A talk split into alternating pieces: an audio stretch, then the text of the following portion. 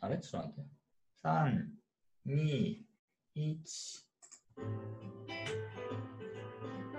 皆さん、こんにちは。えーザキと雨のうちのみラジオです。えー私はですね、えー旅人のえー山崎レモンサワーです。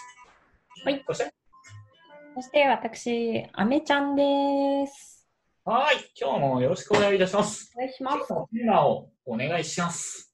えっと、今日は、老後の2000万円問題ということな老んで後2000万円問題。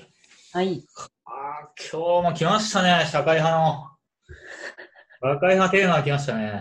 社会派ですね。これ、何でしたっけ要はあれですよね。えっ、と、財務省かなんとか省が、うんえー老後、もう長いから2000万円ないと積むよっていう、ね、そうそうそこういうデータ、試算を出したんですよね。う。うん。年金プラスってことですよね。そうです。年金プラス、まあ大体80ぐらいで死ぬとして、2000万円、えーないと、60の時点でかなないと、まあ積むよっていう話ですね。うん。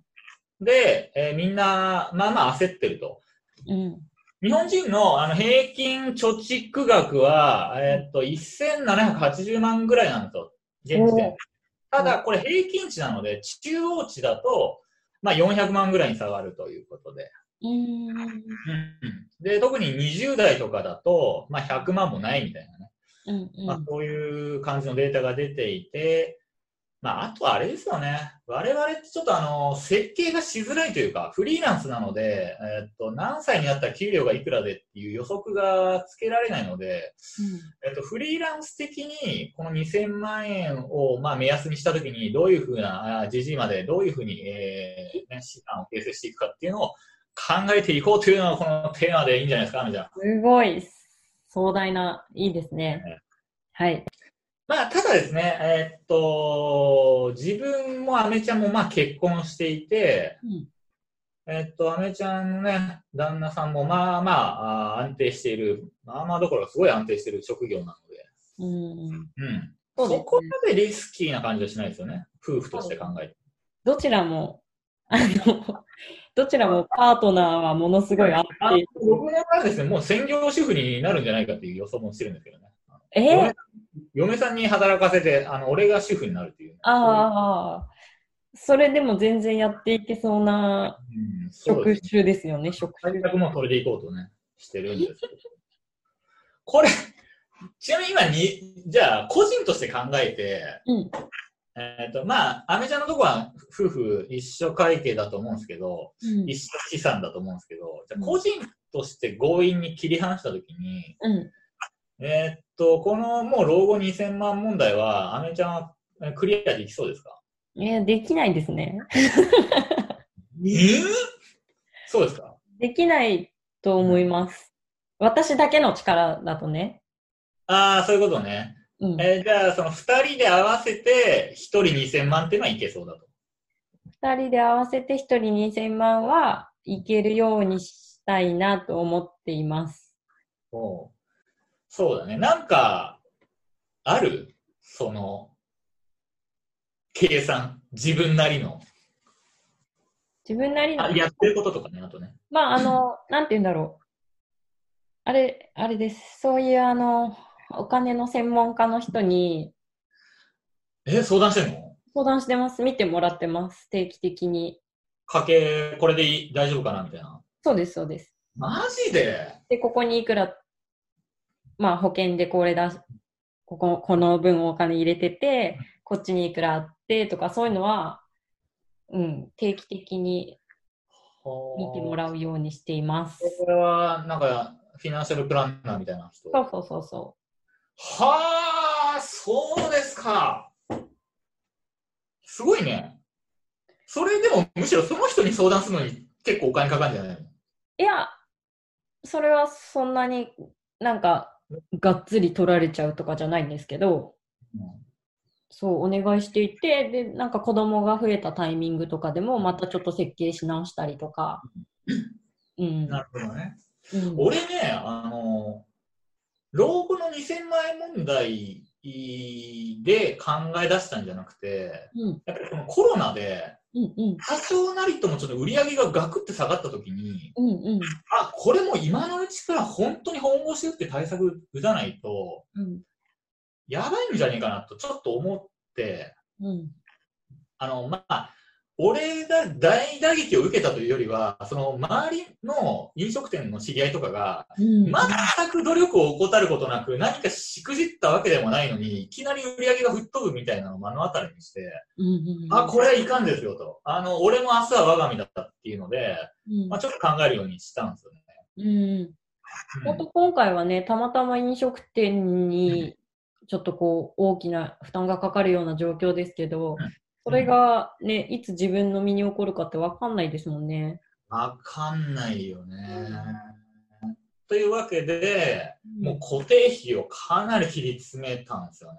お、う出まんし、た。さらにさらに、おお、音楽教室もやめたしね、なんかね、 やめたんだ、やっぱり。またそれは別の理由もあったりするんだけど、まあそういうのとか、うんああ、やっぱまあ、そうだね、すごい、もうだからもうめちゃくちゃ、15万ぐらい減ったんじゃないかな、うーん。固定費。うん何、何で、え、だってもともと結構、こう、スモールライフに、今までやばかったね、ざるあー誰だったなんか特にやっぱエンゲル係数高めだったしう、ーん。うーん、やっぱあのね、変なサブスクとか入ってたかな、結構。うん保険も全部解約したしね。えー、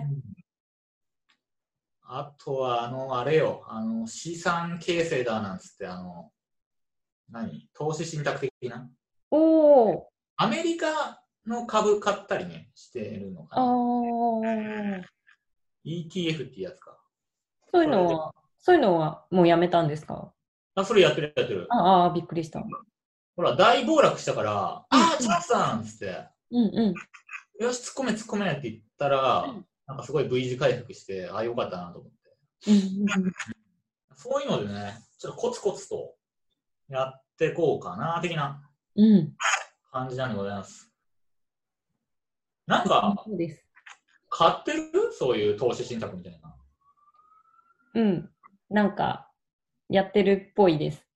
あ、旦那 がうん。私ね、そういうのあんまりね、あんまり、こう、細かいの、数字とか見るのす好きじゃなくて、アメちゃんがはい。へえ、俺、そういう、なんていうの、あの、大好き。あの金見るの。